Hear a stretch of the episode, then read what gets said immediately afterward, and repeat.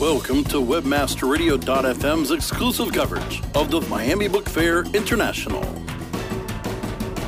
For more information, log on to MiamiBookFair.com.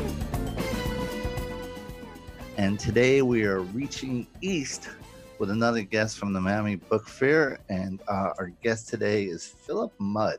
And he is the author of Black Site, the CIA and the post 9 11 world and he will be speaking at the Miami Book Fair on Sunday, November 24th, along with um, CLBR um, veteran Malcolm Nance and Josh Campbell, the author of Crossfire Hurricane Inside Donald Trump's War on the FBI.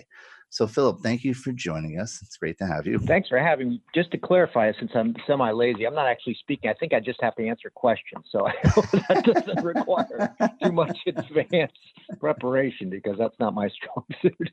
and, and, and, you know, I'll, he's the non lawyer and he's being precise. All right. That's good to hear. Good to know.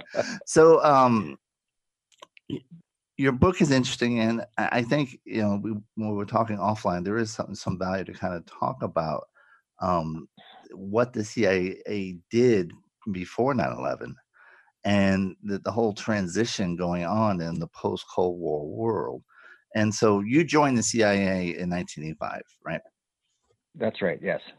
And um, and that was kind of the peak of the Cold War, um, and tear down this wall and all that but the Cold War ended. And um, how was that for an organization that had been established as kind of the, the bulwark against communism after World War II? I, I mean, there's that's an interesting question. There's a couple pieces of that. I was I was still, you know, it took me a long time to mature, relatively I would say junior in some cases inexperienced officer in the 1990s. But I remember a couple things. One on the macro scale, and it's sort of a leadership question: Who provides direction here? When the Soviet Union, what's what's the direction of the CIA? What are the major mission objectives? What what's our reason for being? It's sort of like you know VHS in this in the CD world or in the digital digital world. What do you what, what where do you head from here? Um, as someone said, you know, the dragon the dragon is slayed all we have is snakes left. And that was the sense at the CIA that that uh, the major mission, the decline of the Soviet Union, that the communist threat was declining.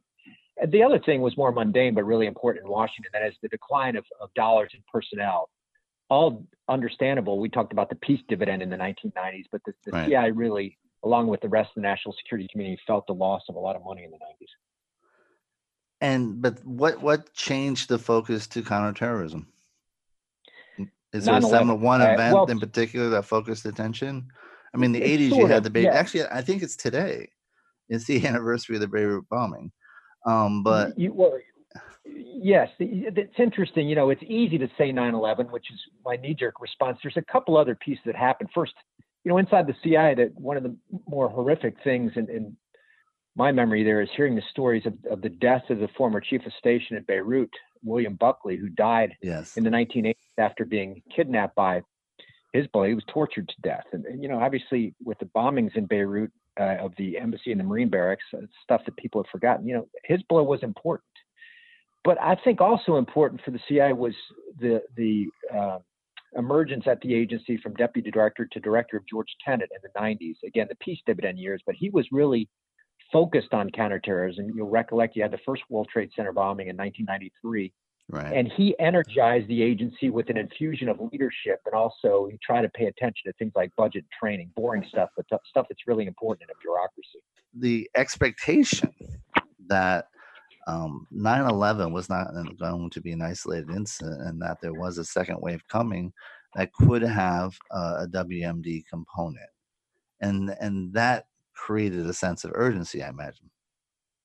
It, did. Um, uh, there's a phrase that uh, the former CIA director and also NSA director Michael General Michael Hayden used that sort of sticks with me. And I, and I did interview him for the book, and he said, you know, the American people might forgive us for missing the first one. They will never forgive us for missing the second one. So when we were doing the nightly, and we did the nightly threat briefings for Director Tenet at 5 p.m. When we were doing the nightly briefings for years, Tenet would always say, you know, if there, if the next big one happens and you come back saying we should have done X, Y, and Z, my question for you is going to be, why don't you do that today?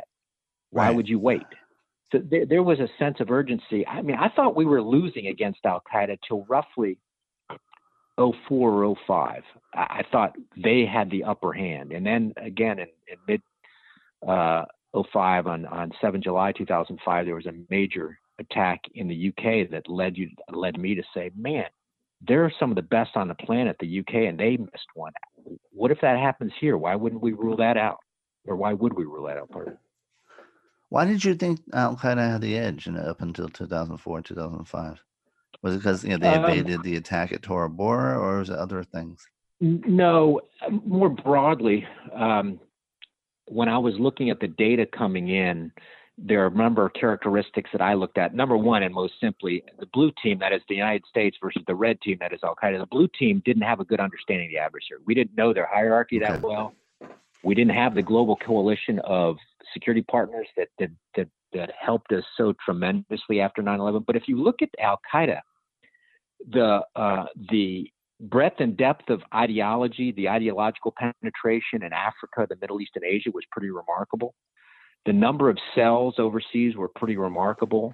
The growing sophistication of communication among the cells, that is, their ability to evade our surveillance, the lack of capability early on of some of our partners around the world, all those characteristics combined to me to say, man, if they have an ideology, if they have a commitment, if they have enough personnel, if they start learning to, to, to be more secretive in their communications, if our partners aren't that great, where do we have an advantage? And over time, we had the advantage in partners and technology and our own huge capabilities. And I think in the decline of their ideology, their ideology started to slip. People said across the Middle East and elsewhere, we may not like the Americans, but these guys are nasty.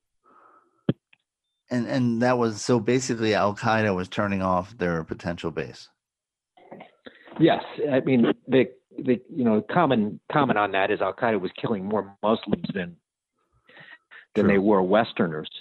But the arrogance of the organization was really was really, and the same holds true, I think, for ISIS, was one of their undoings. They were so committed towards saying, God has given us the luxury of being right, and these people just don't understand it. That they they lost sight, I think, of the importance of recruiting uh, not only followers but also fundraisers, and just said, "We're right uh, well, you know, you remember what what ISIS did in captured territories, including, you know, beheading people. You know, it was awful. Uh, yeah, it was awful, and it's very it's hard to persuade somebody that you represent a force for good when you kill them and they don't uh, agree. And these guys, the their ideology ideology got in the way.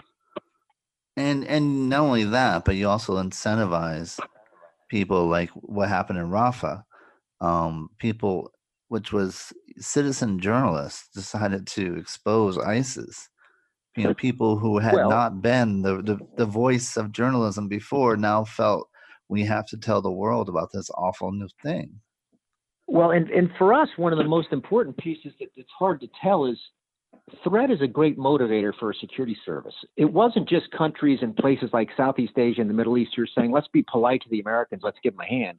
These countries, their people, but also their leadership you know, a place like Saudi Arabia, where the head of the security service was the, the near victim of a suicide bomber, they start to say, well, we're with the Americans not only because we're with them, but because we too are subject to these kinds of attacks. Right. And we can't look at what happened in places like, like uh, you know, in places like Saudi Arabia or Jordan, uh, in places like North Africa, and the security services start to say, uh, this is not happening here.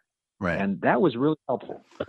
Well, one thing um, I see is the, the, we're coming to the end of this program, but I want to thank you again and just remind listeners that you will be at the Miami Book Fair on Sunday, November 24th. Um, at 5 p.m., probably after another Dolphin loss. and you'll probably have lots of people in Dolphin shirts. But um, well, along with Malcolm Nance and uh, um, Josh and Josh Campbell. And so, but thank you very much. It's been a pleasure talking with you, and best of luck at the book fair.